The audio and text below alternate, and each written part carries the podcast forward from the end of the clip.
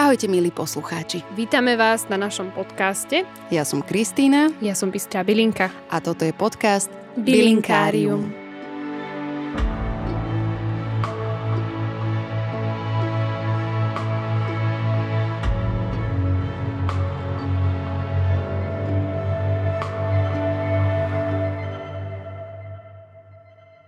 Tešíme sa, že našou dnešnou hostkou je Dominika Bleščáková. Manažérka sociálnych médií, copywriterka, redaktorka a blogerka viacerých online magazínov. Na Instagrame ju môžete poznať pod menom Bledonka. Otvorene tu zdieľa s ľuďmi svoju skúsenosť s ťažkou depresiou aj poruchou príjmu potravy. Búra mýty a predsudky a učí ženy s podobnými diagnózami prijať sa také, aké sú a tešiť sa zo života.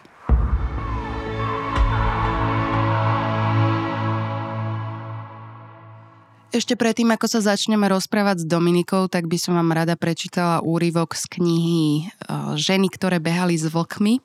Určite ju poznáte.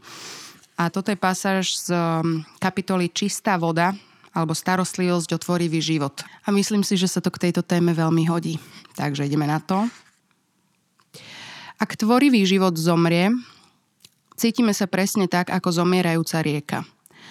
Pociťujeme stratu energie, únavu, Neprichádza k žiadnemu pohybu, výreniu, hemženiu, dvíhaniu listov, nič nechladne ani sa neohrieva. Stávame sa kalnými a spomalenými v negatívnom zmysle slova.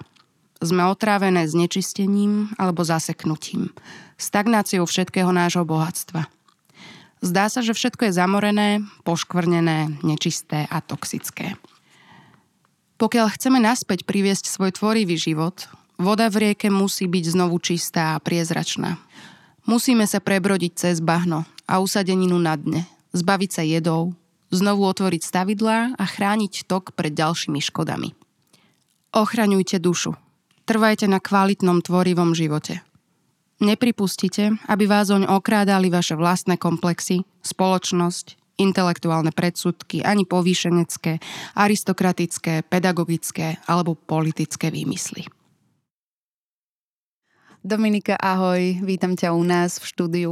Ahoj, ďakujem za pozvanie. Ja som veľmi rada, že si dnes prišla, pretože si mi veľmi blízka tým, čo ty šíriš na sociálnych sieťach a celkovo životom, ktorý žiješ a tvojim životným štýlom, aj tým príbehom, ktorý si prežila a ktorý veľmi s tebou zdieľam a súznem s tebou, pretože som si prežila niečo obdobné. A téma, o ktorej sa dnes budeme rozprávať, je duševné zdravie ty veľmi verejne hovoríš o svojom ochorení. Pre ľudí, ktorí trpia akýmkoľvek ochorením, je podľa mňa veľmi dôležité vidieť, že sú ľudia, ktorí si tým prechádzajú a prešli tiež a dokázali sa z toho dostať a žijú plnohodnotný život. Tak, ja sa ťa chcem spýtať, že mm, čo to je depresia? Prvom rade, čo ja tak často aj poukazujem na to na svojom profile, že depresia nie je depka. Mm. Čiže nie je to taký ten pocit, že mám horší deň, niečo sa mi nedarí a podobne. A, ale depresia je naozaj ťažké ochorenie. Môže u každého prebiehať úplne inak, preto je podľa mňa niekedy aj ťažké na začiatku to rozoznať a diagnostikovať mm-hmm. alebo vlastne pochopiť. Takisto to bolo aj u mňa, že ja som vlastne žila pol roka s nediagnostikovanou depresiou, pričom som nevedela, čo mi je, pretože vždy som bola taký ten emotívnejší typ človeka, ešte aj žena, áno, z nás si každý robí srandu, že sme také uplakané a tak, ale zrazu počas toho pol roka už to bolo iné, hej, že nič ma netešilo, naozaj som plakala, že každý večer, že už to bolo potom až také, že som sa tešila na to, ako sa zavriem v tej kúpeľni a vyplačem sa doslova niekedy až úplne, až kým som potom nezaspala. A počase vlastne už ako to postupovalo, bez toho, že by to bolo liečené, tak už, už to ide do tých ťažkých stavov niekto sa začne ubližovať. Ja som bola skôr taký ten, nazvali to, že vnútorne seba destrukčný typ, uh-huh. že som sa vlastne ničila tými myšlienkami a jednoducho tým, ako som sama so sebou vnútorne rozprávala. Uh-huh. Takže ja to často nazývam, čo, každému sa to tak zapáči, akože v tom, v tom negatívnom slova zmysle, že je to rakovina duše, hej, uh-huh. lebo hoci ešte stále je to tak nepochopené v našej spoločnosti, tak je to veľmi vážna choroba a keď som si o tom čítala, tak naozaj je to jedna z najčastejších vlastne chorób, kvôli ktorej ľudia spáchajú samovraždu, mm. čiže by sa malo už len kvôli tomu podľa mňa o tom viac hovoriť. Tak nazýva sa to aj smrteľná choroba, veľmi opravnene. Bude dôležité podľa mňa dať najavo ľuďom, ktorí trpia duševným ochorením, že to, že sa trápia, napriek tomu, že žijú v miery a v krajine, ktorá netrpí uh, bombardovaním a ostrelovaním, neznamená, že sú slabí a labilní. A že v prípade, že by tá vojna bola u nás na našom území, tak by boli oni, ktorí by boli treba z prvý nárania, alebo ktorí by boli tí zbabeli a tí, tí slaboši. Ja považujem za veľmi dôležité povedať, že duševne chorí ľudia alebo ľudia s ťažkou depresiou, dajme tomu teraz konkrétne, sú ľudia, ktorým sa deje vojna v hlave. Každý deň sú bombardovaní svojimi myšlienkami. To znamená, že prežívajú si z takého toho aj biologického hľadiska, aj toho fyzického, aj toho duševného, permanentný stres, boj, nemajú dostatok hormónov, ktoré má zdravý človek a tým pádom sú ako keby odzbrojení, sú zbavení svojej sily a bojujú vlastne sami úplne náhy. A preto treba pristupovať k týmto ľuďom tak, že oni si už nejakou ťažkou formou vojny prechádzajú a toto je pre nich ešte ťažšie ako pre zdravých ľudí. Presne tak, toto bol vlastne aj môj prípad. Mne to vysvetlil až psychiatr v nemocnici. Ja som teda bola hospitalizovaná na psychiatrii v Pezinku.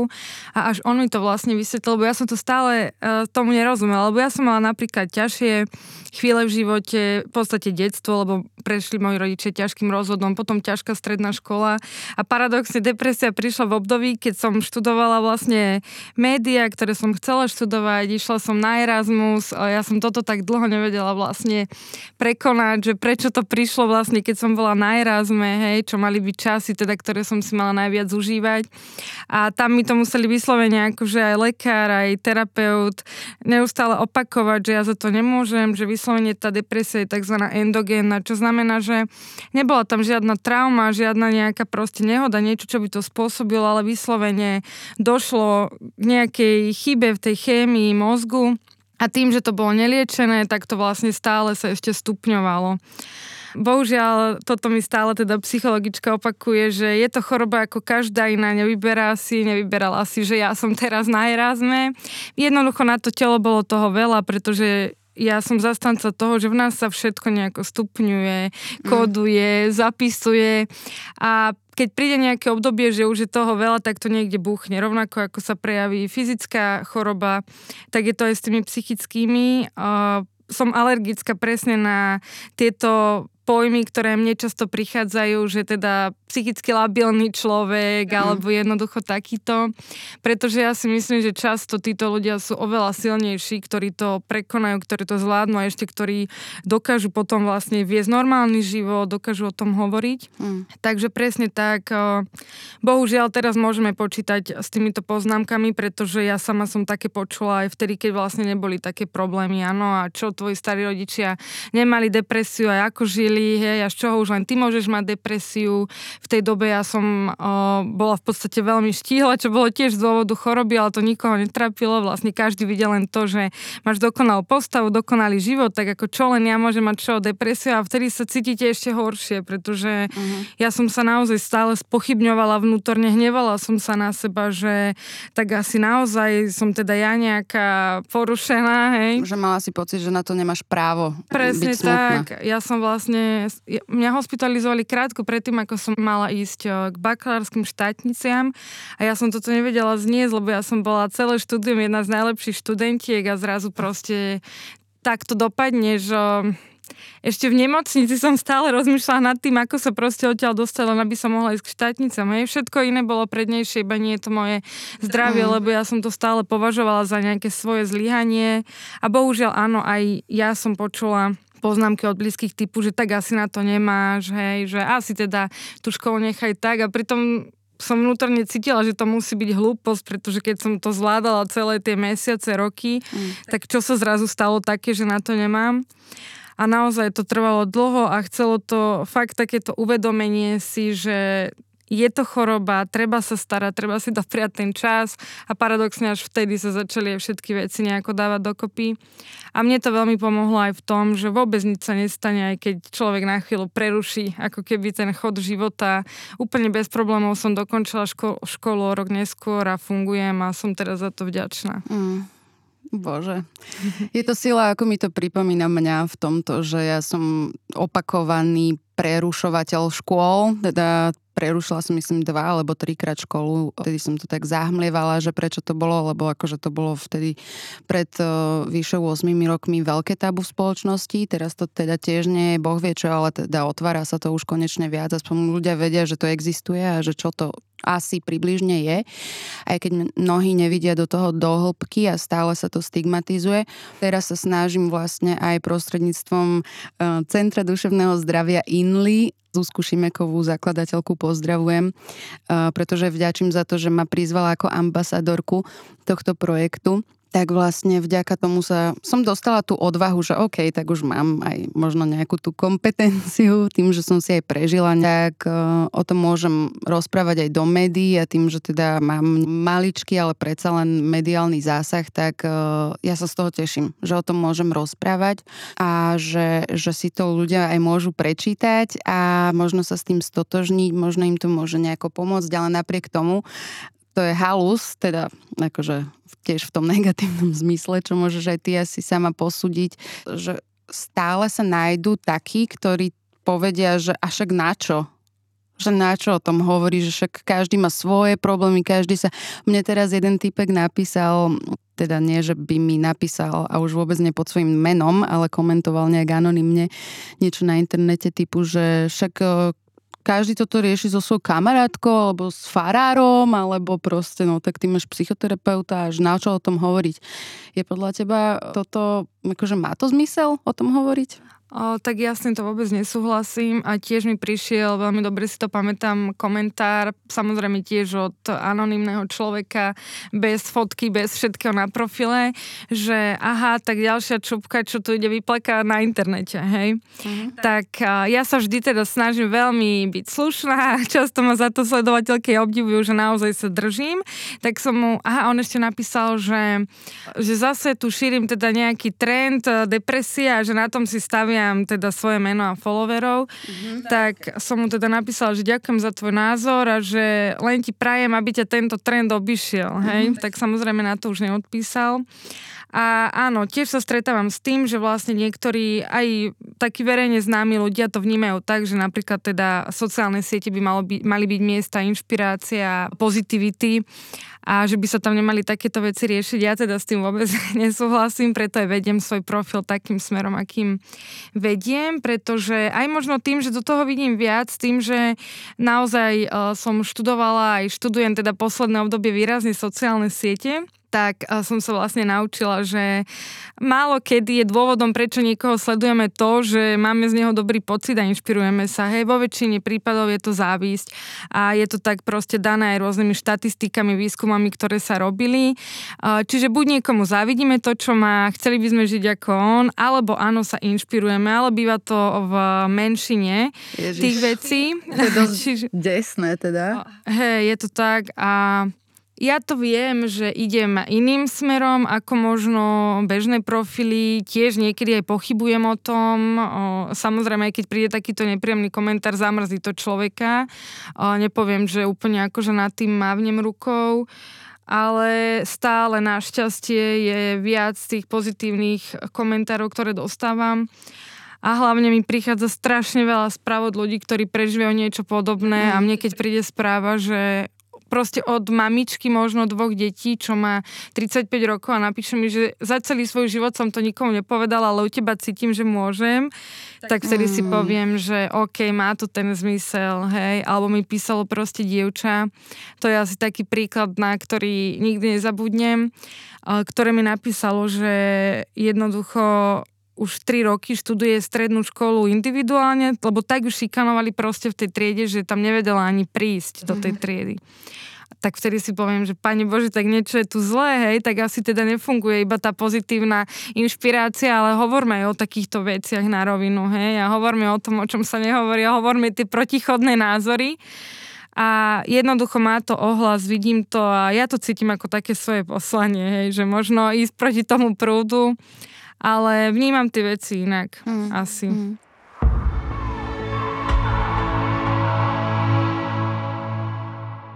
Aby to nevyzeralo, že sa depresia alebo duševné ochorenia týkajú iba žien, píšu nám aj muži, teda mne konkrétne písalo viacero kamarátov, že takisto mm, sú radi, že sa o tomto rozpráva, pretože si prechádzajú niečím podobným. A najmä v dnešnej dobe a v postcovidovej dobe je to o to silnejšie, že vidíme okolo seba všade ľudí, ktorí sú frustrovaní, ktorí stratili možno nejakú dôveru v seba, potrebujú jednoducho nájsť svoj stred, svoj kľud, znova sa nastaviť na, na to, že zamerať pozornosť na seba, na to, čo, čo si môžu nové, lepšie priniesť do života, ako sami sa môžu ozdraviť v podstate. A tiež mi takto jeden kamarát písal, ako mu pomáhajú meditácie Inly, práve čo sme nahrávali v rámci podcastu Rozhovory z Inly, ktoré sme s mojou terapeutkou vlastne nahrali ako formu autogénneho tréningu, čo je super vec pretože presne toto dokáže človeka uzemniť, ukotviť v realite, ale zároveň odpútať možno od takých zbytočností a nastaviť o, sa na takéto svoje dýchanie, svoje pulzovanie, na takéto svoje naozajstné chcenie, že čo chceme v živote, čo potrebujeme a odporúčam to každému. Super, že o tomto hovoríš, lebo tiež to vnímam, že na našom trhu, keď sa povie, alebo teda u nás meditácia, áno, tak väčšinou si to ľudia spájajú, alebo to tak aj býva, že naozaj napríklad s ľuďmi, ktorí robia jogu alebo mm-hmm. takéto veci, niektorí to považujú ako nejaké ako šarlatánstvo. Spirituálny úlet ale je to naozaj základom. Ja sa priznam, že ja sama som bola dlho proti tomu. Tiež, ja sa tak učím na vlastných chybách často, ale ja to teraz už to viem povedať, vlastne sú to dva roky od, od mojej hospitalizácie, že áno, už viem tej chorobe aj poďakovať za veľa vecí, že ma naučila presne to, ako som spomenula, možno spomaliť, zastaviť sa v tom živote, tak takisto to vidím, že bez určitých takýchto pomocných balíčiek to nepôjde a jednou z nich je presne autogénny tréning, ktorí mi odporúčali už aj predtým, keď som vlastne ešte nemala depresiu, ale už som mala také úzkostné problémy na škole tým, že som bola perfekcionista, vždy vlastne som všetko tak prežívala. Ale tak vtedy som to tak zobrala, hej, mladé dievča, no ja tu budem robiť nejaký autogénny tréning, hej, a počúvať tam nejaké tieto šumy. A vlastne v nemocnici sme to mali povinne každý jeden deň, tam jednoducho som nemala na výber, až tam som pochopila, že chce to cvik, nebude to hneď, ako si niekto možno predstavuje, že urobí urobím si dve meditácie a už budem úplne v zenovom kľude. Mm. Ale naozaj, keď ja už dnes teda robím nejaké meditácie, stále som ešte iba na úrovni vedených, ešte sama nedokážem tú hlavu tak uh, nejako stíšiť, ale už to robím každý deň a naozaj vidím, že má to, proste má to aj ten odraz do toho bežného života, že možno človeka niečo až tak úplne nerozhodí ako kedysi, alebo že aj keď rozhodí, dokážem sa tak skôr z toho dostať. Takže super, že o tomto hovoríte, lebo to vnímam, keď mi píšu ľudia a odporúčam im to, tak to je úplne také, že a čo mám meditovať ako. A je naozaj málo, toto som sa presne o tom bavila s mojou terapeutkou, že je málo slovenských vlastne rôznych takýchto vecí. Uh-huh. Takže je to super, že ste toto začali. Mimochodom pozdravujem aj moju terapeutku z ktorej som ťa spomínala, že ideš k nám do podcastu a ona hneď, že o, Ledonka, že tu sledujem na Instagrame a veľmi ti fandí, takže pozdravuje ona teba, pretože vždy ju poteší, keď e, niekto zdieľa svoju skúsenosť, pretože je to evidentné, že je to potrebné ako sol v dnešnej mm. dobe. Tak ďakujem, to si veľmi vážim. Hmm. Čo sa týka toho vnímania, ako ti depresia pomohla k nejakému seba rozvoju, tak je to naozaj tak. Myslíš si, že by si nedospela k podobnému rozvoju nebyť tejto choroby? Mm, ťažko povedať, ale ja som to preto vlastne na mojom profile začala prepájať aj s tou sebaláskou. Neviem to inak povedať, veľa ľudí je v dnešnej dobe alergicky na tento pojem, lebo... Už je všade. Presne tak, sebaláska sa stala trendom, ale ja to vnímam z úplne teda inej uh, strany a snažím sa to nejako tak aj šíriť, pretože vlastne nebyť tej seba lásky skutočnej, tak sa asi ťažko z tej choroby dostanem, pretože ja som vlastne potom pochopila, ja som bola v nemocnici 3 mesiace, čo je veľmi dlhá doba. Mm. a vlastne zrazu som si začala, mala som 22 rokov, začala som si nejako prechádzať celý ten život a pochopila som, že síce bola choroba endogéna, ale samozrejme, že bolo tam veľa vecí, ktoré k tomu jednoducho postupne malými kročikmi prispievalo. No a jedným z toho bolo aj to, že som sa nemala rada. Hej, ako bola som veľmi na seba prísna. Keď sa mi 9 vecí podarilo, vynadala som si za to, že 10 sa nepodarila a bola som presne v tomto nastavení.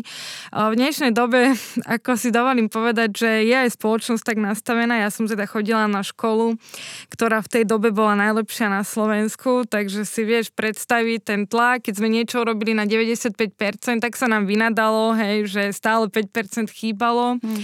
a často nám bolo hovorené, že z nás nič nebude a podobne a my si to aj neuvedomujeme, ako sa to v takom mladom človeku rozvíjajúcom zapíše hmm.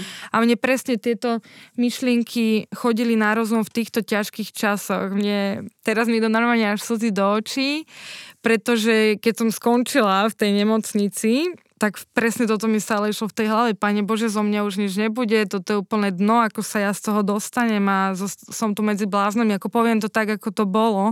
Už teraz to vnímam úplne inak. Vlastne až vtedy som si musela uvedomiť, že dobre, teraz musím dať nabok všetky očakávania druhých ľudí, všetko ako by malo byť a musím sa začať starať o seba a naozaj prísť na to. Ja som bola teda od začiatku veľmi otvorená terapiám aj v tej nemocnici, že ja som im naozaj povedala, áno, urobím všetko, čo mi poviete, ako poviete, pretože cítim už, že sama si pomôcť neviem. A toto bola alfa omega u mňa jednoducho vyrozprávať sa, priznať to, prečo, tie, prečo sa tie myšlienky spúšťajú, pretože to proste nie je choroba taká, ako si niekto predstaví, že dám ti liek, bude dobre. To niektoré tie myšlienky alebo tie vzorce správania, premýšľania v nás zostávajú stále. Ja mám do dnes deň, preto stále na tom pracujem, stále chodím na terapie.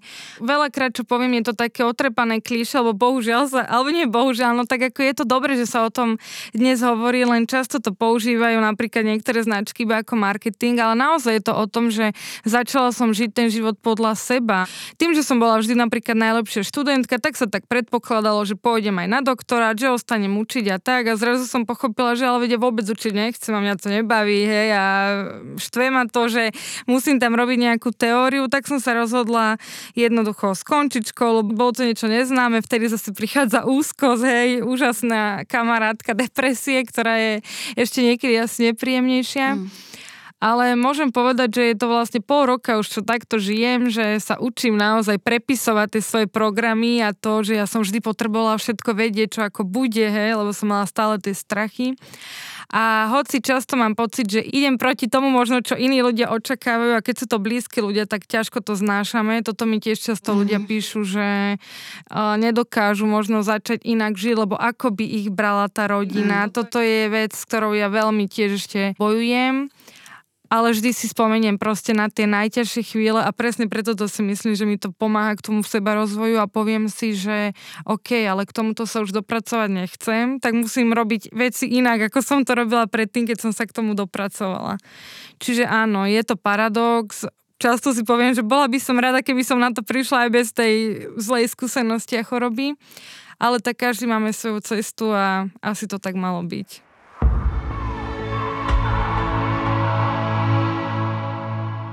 Ja poznám veľa ľudí, ktorí, keď sa dostali z tej choroby, tak boli najšťastnejší vo svojom živote. Lebo práve si uvedomili, že nikdy predtým nezažili taký stav spokojnosti a vďačnosti za to, čo majú a čo môžu žiť ja to vnímam napríklad aj zo svojej skúsenosti, že celý čas, keď som bola aj v ťažkej epizóde depresie, tak som si hovorila, že bože, že normálne by som bola radšej, keby fyzicky mi bolo zle, keby som mala odtrhnuté ruky, nohy, ale hlavne, aby som mala zdravú hlavu.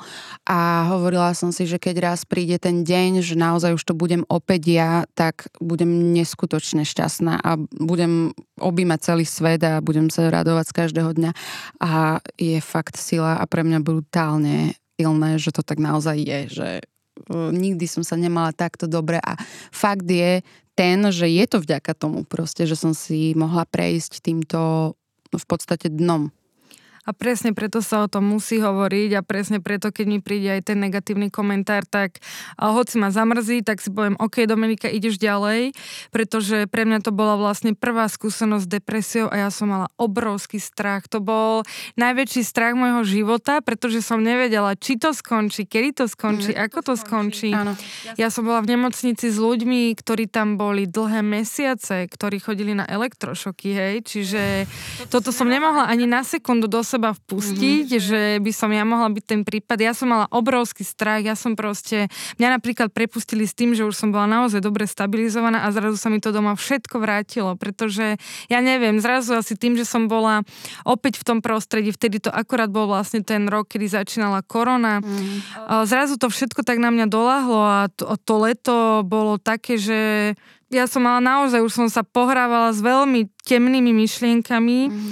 a presne som hľadala hoci koho, mne to bolo úplne jedno, kto to bude. Čítala som knihy, ktoré boli možno 20 rokov staré, ale niekto tam konečne povedal o tom, že áno, mal rovnaké pocity. To keď čítate, to človek, ktorý si prešiel normálne až nevie pochopiť, ako to môže byť úplne rovnaké mm-hmm. to mhm. prežívanie.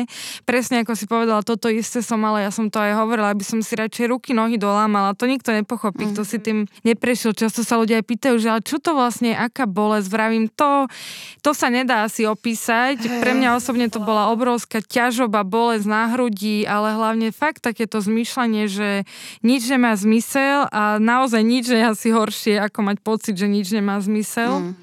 Ja sa snažím aj vlastne ten svoj profil viesť skôr takým tým optimistickým smerom, lebo čítala som napríklad aj knihy, ktoré boli ako keby takými denníkmi z tej depresie a to mne osobne nerobilo dobre, pretože ten človek tam naozaj rozpitvával tie mhm, pocity. Mm-hmm, Áno, ja si z tohto dôvodu ani nepíšem taký ten klasický denník, lebo som si všimla, že ke, čím viac možno moc analýzujem tie myšlienky a tak, tým je to horšie, ale skôr sa snažím poukazovať na to, že áno, bolo to také, bolo to naozaj zlé, čo tiež už dnes ľudia nevidia, to je tiež tiež ďalšia uh, super uh, poznámka. Nevyzerá, že by ti niečo bolo. Aj o tom som často hovorila. Mhm. Lebo ja neviem, neviem, kedy to ako vzniklo, ale jednoducho áno, majú tí ľudia presvedčenie, že asi človek v depresii je taký, čo ledva chodí Hej. presne. A u mňa teda bol veľký paradox, že u mňa to ten pol rok nikto nevedel vôbec, pretože ja, ja to sama neviem. Podľa mňa to sú nejaké fakty, mechanizmy tela, že vidieš von, bum, adrenalín, tak sa snažíš tváriť ja som dokonca ešte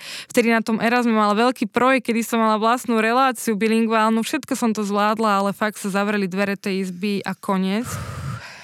Čiže presne preto to musíme o tom hovoriť, aby tí ľudia videli, že wow, tak táto baba teraz fakt normálne žije a je to vidieť na nej, hej, mm. že toto mi často tak ľudia hovoria, že je to vidieť na očiach, že mm. vtedy, keď sa človek usmial, bolo vidieť, že to nie je taký úsmev ako napríklad teraz a dávať im tú nádej, že dá sa z toho dostať, pretože keď je ten človek v tom, už verím aj tomu, že napríklad áno, som pripravená aj na to, aj ma teda tak uh, terapeutka pripravuje, že môže sa to zopakovať, hej. Ešte my ženy, keď máme napríklad pôrod, tehotenstvo, že také tie hormonálne nejaké výkyvy, mm-hmm, ale už vždy podľa mňa ten ďalší krát je to lepšie, lebo presne už máš ten pocit, že dobre, už som to raz zvládla, ale keď je to ten prvý krát, tak ja naozaj musím priznať, že pre mňa to bol obrovský strach. To bol veľký strach, že to neskončí, že už nebudem schopná normálne fungovať.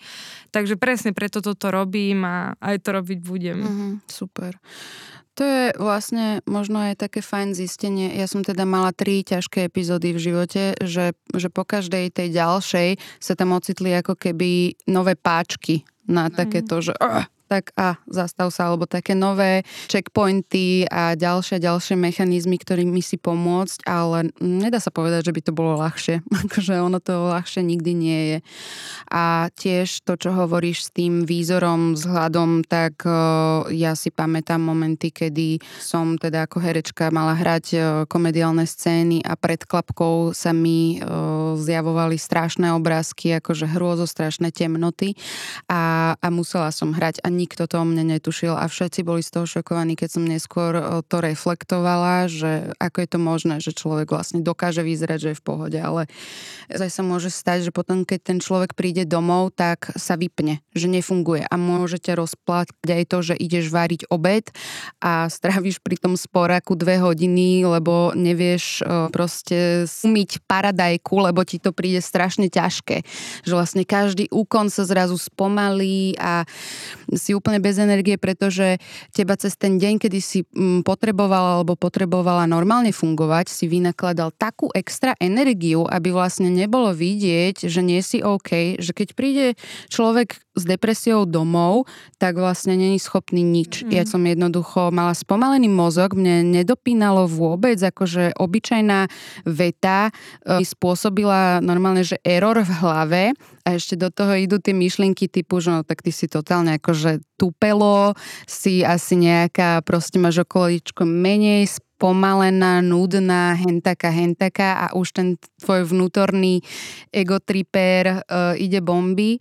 No a to vtedy naozaj spôsobuje paralýzy, úzkosti, stavy, kedy tiež si pamätám, že išla som na vecko sa vycikať a trvalo mi to pol hodinu, lebo som bola tak zaseknutá a stiahnutá, že som proste sa nedokázala uvoľniť. A to sú veci, ktoré naozaj nikde nikto nehovoril. Ja som si nikde nevedela na internete nájsť informácie o tom, ako to naozaj vyzerá. Nevedela som sa s nikým stotožniť, že aha, tak aj ja to zažívam, tak toto je depresia. Preto ja som strašne rada, že si tu a tiež o tom hovoríš. Mne už zase idú slzy do očí, lebo presne sa s tým stotožňujem. Napríklad mne bolo pol roka v kuse od žalúdka, ale vyslovene ja keď som bola na tom Erasme, čo som chudla, čiže som dostávala komplimenty za to, ale nikto nevedel vlastne, čo je za tým. Ja som pol roka nebola schopná sa najesť, to bolo, mne bolo mm. permanentne zle. Prešla som si všetkými gastrovyšetreniami, jednoducho všetko v poriadku, z čoho vám je potom ešte viac zle, lebo vlastne každý ano. vám povie, že ste zdraví a vy sa neviete najesť. Naozaj, odkedy ma začali liečiť potom, že som už dostala lieky na tú depresiu a tak, tak to prešlo.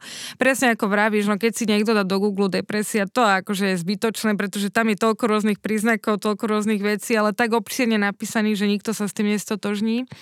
Ale keď niekto premýšľa nad tým, možno či ju má, nemá, tak u mňa bolo práve toto takým znakom, čo si aj ty spomenula, že nedokážeš robiť také bežné veci. Napríklad to, že som bola schopná čítať knihu, to už bolo u mňa veľkým pokrokom. Mm-hmm. Hej, že vtedy som si už povedala, že wow, tak moja hlava sa dokáže sústrediť. A ja som si preto až potom vlastne, keď som v tej nemocnici to všetko rozprávala tej psychologičke, tak som si uvedomila, že to trvá už možno 3 čtvrte roka. Mm-hmm pretože presne sa mi stávali takéto situácie a dodnes mám takú veľmi bolestivú spomienku, aj teraz mi to tak vyšlo, keď si o tom hovorila, že ja som vlastne v lete pracovávala ako animátorka v táboroch a vtedy už to bolo zlé, to už bolo vlastne to leto predtým, ale to bolo naozaj, že takmer 3 roka predtým, ako mi to mhm. diagnostikovali.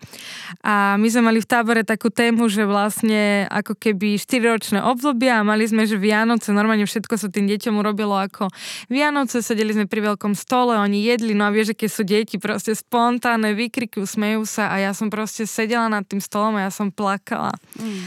A ešte si ma odchytila tá vedúca, že či som normálna, nech sa proste schopím, čo mi je. Ja, ja som bola hotová, ja som mm. bola odhodlaná ísť domov, ale tak nedalo sa to odísť ako v mm. polovici turnusu. A to boli tak bolestivé spomienky, alebo vtedy aj tie prežívania a vlastne nevedeli sme, čo mi je, čiže každý na mňa pozeral, že ty si už teda asi fakt nie je normálna, alebo presne mala som ísť na oslavu narodení, ja som nevedela, čo si obliecť a ja som sa normálne dostala do hysterického záchvatu z toho. A preto sa mi nepáči, že áno, niekto by to odsúdil, bože môj, tak ako hej, teda pláče, lebo si nevie, čo obliecť, ale to už sú tak veľmi ako keby... uh, no, také no. Alebo že tak už naozaj máte vybičované tie nervy, mm. keď to tak mám povedať, že ten človek už sám ako nevie, prečo sa to deje, Áno, to je to, že ja som teraz čítala takú knihu, um, nedočítala som ju celú, lebo ono je to tiež akože Mordor. Uh, volá sa to traumata a traumy a uzdravení a napísala to americká psychiatrička Judith Louis Herman. No a ona tam opisovala presne to, ako sa v histórii vyvíjala aj psychiatria a psychológia a ako to najprv bola úplne akože paveda spochybňovaná všetkými možnými smermi. Vzniklo to vlastne asi nejak tak, že sa začali skúmať ženy, ktoré mali hysteriu, však poznáme od Freuda, ale ono tomu predchádzalo to, že najskôr boli hysterické ženy považované za nejaké akože šialené a posadnuté diablo, má nejaké čarodejnice a divné tvory, ktoré pomaly treba túto spáliť a vyhnať za dedinu, lebo sú nebezpečné. Potom neskôr sa to začalo skúmať, že ale teda za tým musí niečo byť a neskôr teda Freud prišiel na to, že to súvisí asi s nejakými traumami a začal teda s touto psychoanalýzou a prišiel na tú súvislosť, aj keď neskôr sám seba poprel, potom keď prišiel na to, že vtedajšia spoločnosť bola dosť zhrozená pri predstave, že veľa týchto chorôb súvisí s tým, ako ženy zneužívali v detstve a podobne, že neboli ochotní si to priznať a tak ďalej. No bolo to akože celé trošku komplikované. Nakoniec sa to celé zahmlilo a upustilo sa od toho, ale potom ďalšie výskumy sa naštartovali práve po druhej svetovej vojne, kedy sa znova tieto akože hysterické prejavy a rôzne prejavy traum začali objavovať u vojnových veteránov veteránov a u potomkov obetí holokaustu a zisťovalo sa vlastne, že tieto traumy sa v DNA vlastne šíria generáciami. Mm-hmm. Čiže človek niekedy môže sa cítiť zle a mať v sebe úzkosti, traumy a rôzne pocity aj z toho, že vôbec netuší prečo, mm-hmm. ale niekde v ňom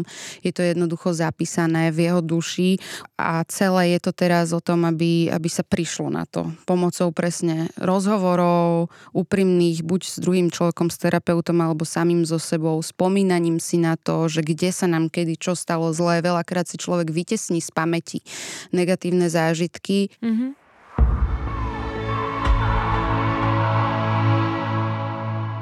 Neviem, či to je tým, že ja som si tým prešla, ale ja som to aj predtým už inak vnímala, že naozaj napríklad proti liekom, áno, antidepresívam, fú, to niektorí ľudia berú normálne ako keby som nejaké drogy brala a vyslovene mi píšu, fú, daj to svinstvo preč, ničíš no, si život, chemia. ale pritom ako dajú si lieky od bolesti pri najmenšej možnej bolesti, podobne rôzne iné, veď XY liekov do seba dávame a nikto si ani len neprečíta možno nejaké uh, nežadúce účinky, berú to, že to je nič, ale keď máš antidepresia, tak to akože koniec, pritom naozaj to môže zachraňovať životy a presne ako vravíš, ja som toto tiež už niekde počula s týmto dedením, vlastne je to možné, to už sú také veci naozaj, že to tí ľudia, čo potrebujú mať všetko čierne na bielom a fakty Áno, a pripojíme tak. sem linky do Áno, feedu. Tak takýto ako nezoberú, ale každopádne je to choroba, presne tak, nie iba depresia, všetky duševné ochorenia sú choroby, čiže treba k nim aj tak pristupovať, liečiť ich, nehambiť sa za to, presne vyhľadať tú pomoc, že aj to je taký ten paradox, že snažíme sa pomôcť si sami, pritom nemôžeme si vedieť pomôcť, keď to nevieme veľakrát ani pomenovať, alebo vôbec nevieme, že presne ako sa tu bavíme, že aha, tak tento príznak je asi o, príznakom tejto choroby a už úplne nevieme, ako to liečiť. O, mne to tak povedal lekár, lebo ja som, my sme si vlastne museli v nemocnici písať aj denník a ja som stále mala, ako dlho to trvalo, kým mi prestali presne tieto seba obviňovacie myšlienky, stále som mala ten pocit, že mala som to nejako zvládnuť, mala som to jednoducho priznať to skôr a poradiť si a tak. A teda oni si to čítali, ale nikdy nám nič nepísali, len aby vedeli, že asi čo sa v nás odohráva. A jeden jediný krát mi lekár odpísal a keď tam fakt už som niečo takéto riešila a on mi tam tak napísal, že keby ste si vedeli pomôcť, tak by sme tu nemuseli byť my, hej, a dal mi tam takého smajlíka, tak to vtedy som ako, na toto som mala veľké šťastie a preto aj ďakujem za tú hospitalizáciu, že som tam stretla skvelých odborníkov, čo je určite veľmi dôležitým krokom aj pri mm. tej liečbe že o, nie je to tak paradoxne, ako si možno myslíme, že a tak ste tam zavretí, každý na vás kašle, ale naozaj to boli ľudia, ktorí mi to všetko vysvetlovali, ktorí proste mi pomáhali na tej ceste, keď som mala nejaké otázky, odpovedali mi, taktiež s tými liekmi vôbec to nebolo tak, ako niekto povie, že a oni na vás iba skúšajú, testujú. Mm. Nie, niečo sme vyskúšali, áno, veď samozrejme nikto nevie povedať, to sa nedá zistiť krvi ako niečo iné. Jasne. Nikto nevie povedať, čo pomôže. Ani ale na iné ochorenia lekári nevedia hneď stanoviť Presne správny tak. liek. A to, to sa ma stále ľudia pýtajú, dobre, no tak ale už ti je lepšie, tak už vysedíš tie lieky. Nie, ja hovorím, že ale áno, vysedím, ale keď príde ten správny čas, je, nebudem to robiť mm. teraz, lebo áno, tiež mám skúsenosť, že keď sa to vysadí hneď, môžu byť o, negatívne aj, aj príznaky, aj vlastne tak, také tie príznaky z vysadenia ale som proste odhodlaná, áno, tak dobre, keby mi mala určitá dávka pomôcť na to, aby som vedela normálne fungovať, tak ich budem užívať, hej, a teraz sa nebudem ani za to hambiť, ani jednoducho tlačiť do toho, že musím byť bez liekov, pretože niekto to zvládne bez liekov, niekto nie, niekto to možno zvládne na určité obdobie a potrebuje ho iba v nejakom ťažšom období a je Určite to tak pohode. ideálny prípad byť bez liekov a fičeť si na prírodných spôsoboch treba zliečenia, čo vlastne my tu k tomu aj tak nejak sa snažíme smerovať v tomto podcaste, tak sme bylinkový bylinkárium podcast, ale to neznamená, že vylúčujeme túto akékoľvek mm, formy vedecky overenej chemickej liečby, ktorá dokáže ľudí zastabilizovať, aby sa človek dokázal spamätať a aby sa mu nastavili správne hladiny hormónov v hlave, v tele a aby potom postupne po terapiách a konzultáciách s doktormi dokázal si nájsť ten svoj balans a potom sa začal venovať týmto prírodným alternatívnym formám liečenia, pretože áno, takzvané pchať do seba celý život chémiu asi tiež nie je ideálny spôsob žitia, ale jednoducho, keď inak ľudia nevedia, tak je to určite lepší spôsob, ako žiť v utrpení, trápení, tríznení sa bez liečby. A k tomu, čo si hovorila o tej psychiatrii, že, že ako je to strašne stigmatizované, tiež sa to demonizuje ako niečo, ako nejaká konečná stanica. Ja tiež nemám rada slovné spojenie, že keď niekto že skončil na psychiatrii, pretože to tak práve, že nemá byť ani nie je. Ono je to taká prestupná stanica, by som to tak nazývala. Ty si toho živým príkladom a dôkazom, preto by som bola rada, keby sme začali takto používať tie slova. Presne tak, ja tiež na to poukazujem, že eh, mňa neodviezli v kazajke aj nič podobné. Ja som tam išla dobrovoľne, z vlastnej vôle, pri zmysloch. A ešte doplním k tomu, čo si vravela o tých liekoch, že absolútne súhlasím, pretože toto mi napríklad tiež, keď ma prepušťali, tak mi to lekár už tak spolu som povedal, že no na začiatku ste vyzerali byť taký ten typ, že dajte mi lieky a pošlite ma domov. A že potom boli milo prekvapení, že naozaj ako som sa dala na tú cestu vlastne tých terapií, tohto všetkého a pochopila som, že naozaj je to taká veľká skladačka, pretože toto sa snažím tak viesť vlastne vo svojom živote všetko so všetkým súvisí. Často mi ľudia píšu, prosím ťa, ktorý liek ti pomohol a tak, tak aj sa im to nepáči, keď im napíšem, že no žiadny jeden liek vám nepomôže. Mm-hmm. Je to jednoducho, alebo že čo, čo presne ti pomohlo? Jedna vec, hej, ja hovorím, no keby to bola jedna vec, mm-hmm. tak mhm. ďakujem. Zázračný elixír. Presne tak, vravím, to lieky sú jedna vec, potom terapie, potom odstránenie toxických ľudí v živote, hej, presne začala som inak fungovať, inak žiť. Tie meditácie, cvičenie, príroda, jednoducho tam je veľmi veľa vecí a jednoducho treba sa riadiť takým zdravým rozumom naozaj aj tým lekárom. Zase vieme, že áno, môže byť, že niekto má takého lekára. Ale tak hľadať, vždy sa dá hľadať. Niekto mi napíše, bol som u psychológa, nesadli sme si už v živote nepôjdem. Hovorím, dobre, tak to bol jeden, ale je ich tu ešte veľa, tak treba skúšať, veď robíme Presne. to pre svoje zdravie, pre Ako, svoj život. je možno hlúpe prirovnanie, ale tiež, e, keď ti nevyhovuje jeden fitness tréner, tak ideš k druhému a nezanevrieš na cvičenie na Presne celý život. tak, a hoci čo, kade kadernička, no, nektárka, hoci čo. Ja som tiež napríklad zmenila aj psychológa, aj psychiatra a som veľmi spokojná naozaj niekedy treba iba nájsť toho, kto vám sadne a kto vám pochopí tej ceste, že presne, no tak ja som mala 22 rokov, tak ako tiež by som nechcela byť na liekoch do konca života. Dobre, teraz chápem, áno, potrebujeme určité obdobie doplniť tú chémiu, ustabilizovať sa, ale potom pomalými, malými krokmi to vlastne znižovať.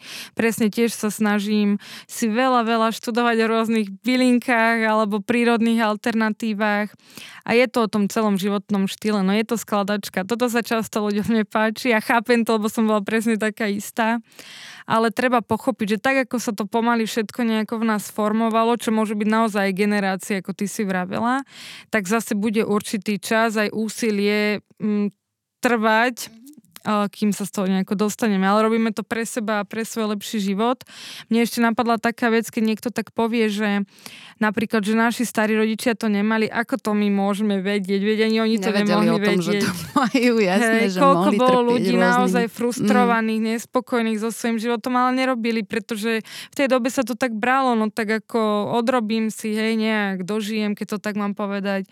Toto je možno výhoda tejto doby, že áno, aj keď vo veľa veciach kladieme vyšší mm, mm. nejaký nátlak na seba alebo ten výkon, ale zase áno, máme možnosti aj takto ako keby sa zastaviť, prehodnotiť možno niektoré veci, čiže netreba sa porovnávať a riešiť, čo bolo, nebolo, ale byť v tom prítomnom nejakom okamihu a pomoci, pomoci ako sa dá.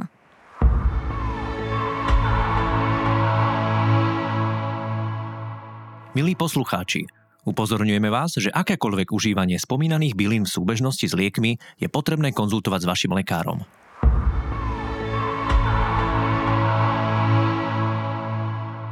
No a keď sme pri tých bylinkách, tak teda ty si si vybrala, že by si rada porozprávala niečo o valeriáne. Prečo práve o tejto bylinke, keď teda šípim? No ja som mala vlastne, u mňa jeden z príznakov depresie bolo, že som nevedela spať. Mm. Áno. Čiže to bolo niečo strašné, to naozaj človek až vtedy pochopí, aký je spánok dôležitý.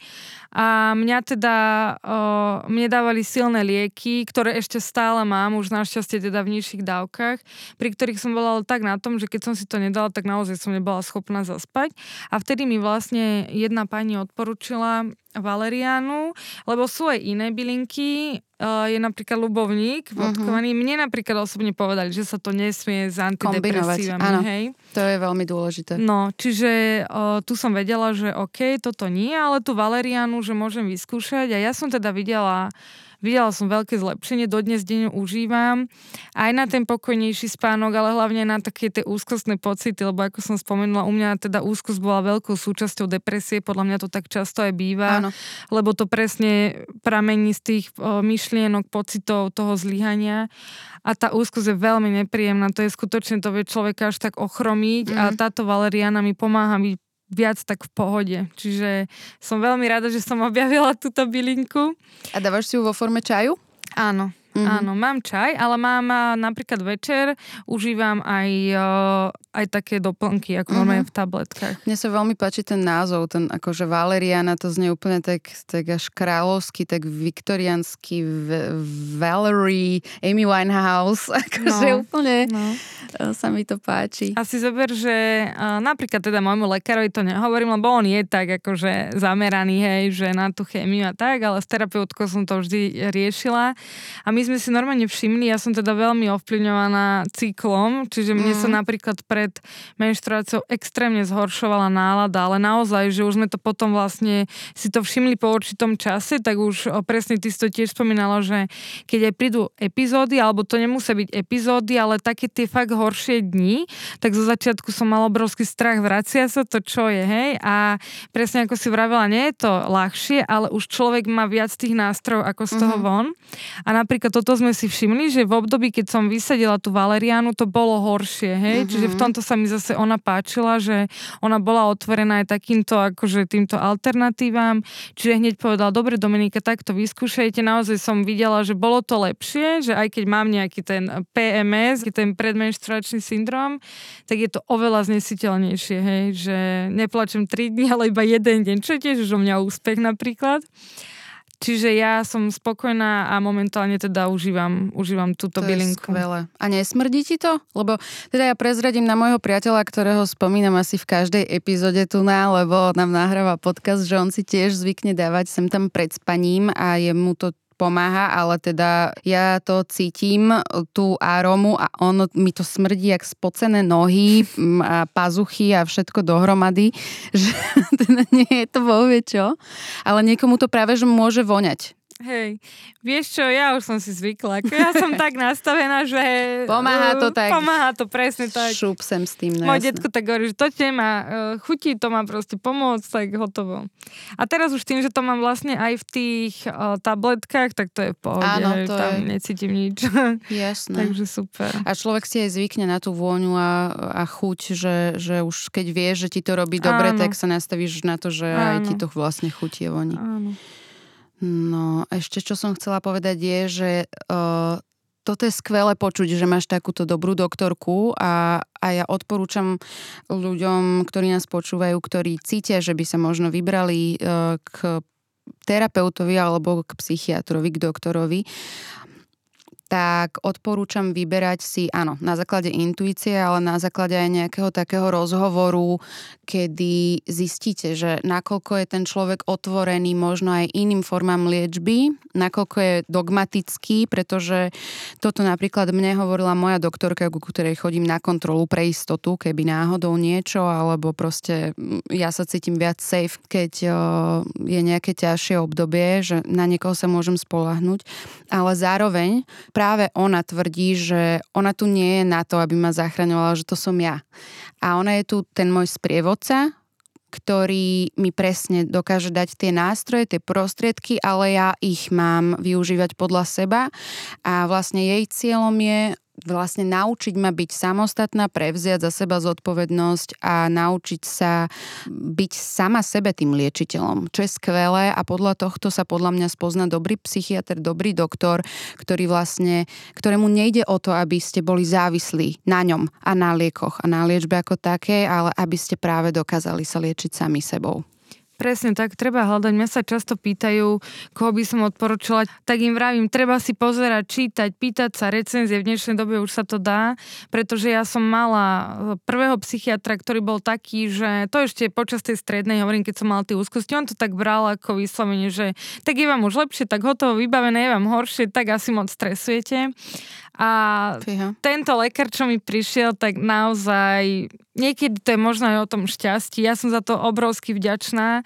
A napríklad teraz som mu vďačná už aj za to, že on sa teda primárne, mne ho odporúčila ešte bývala teda psychologička, ale on sa primárne zameriava na závislosti, takže to bolo také uh-huh. otázne, či ma vôbec vezme. Potom som bola teda v tej nemocnici a keď som sa vrátila, som pokračovala u ňoho. A on tým, že vlastne bol zameraný na tie závislosti, tak mi nechcel dávať lieky, ktoré sú vyslovene také tie útlmo Slováky, pretože čo som tak počula v okolí, často to lekári dávajú tak, že pre istotu, aby ste to mali, že keď príde taký stav, či už panický záchvat, úzko za tak, môj mi to nedal nikdy, hej. Mm-hmm. Vtedy som sa strašne na ňo hnevala, pretože som povedala, že ale mňa proste chytajú, som mávala potom aj tie panické ataky, veď to už ide jedno s druhým. Mm. A on mi vtedy povedal, na to máte dýchové cvičenia vybavené, hej. Tak vtedy som ho nenávidela, ale dnes mu strašne za to ďakujem, pretože som spoznala veľmi veľa ľudí, mladých, ktorí bohužiaľ ostali potom od tých liekov závislí, pretože mm. je to naozaj liek, ktorý dokáže veľmi pomôcť behom pár minút vám je dobré. Takže treba veľmi sledovať presne to, keď sa ma tak pýtajú, že a aj sa s tebou rozpráva, že ja iba prídem, len mi predpíše ten recept a hotovo. Hovorím, áno, rozpráva, každýkrát som tam minimálne 20 minút sledujem a potom keď vidím tú správu, všetko sleduje ešte čo ako mala mimiku, gesta a tak, hej. Uh, takže treba, treba hľadať a ako sme už povedali, ne, neskončiť nejako po prvej zlej skúsenosti. Určite, určite.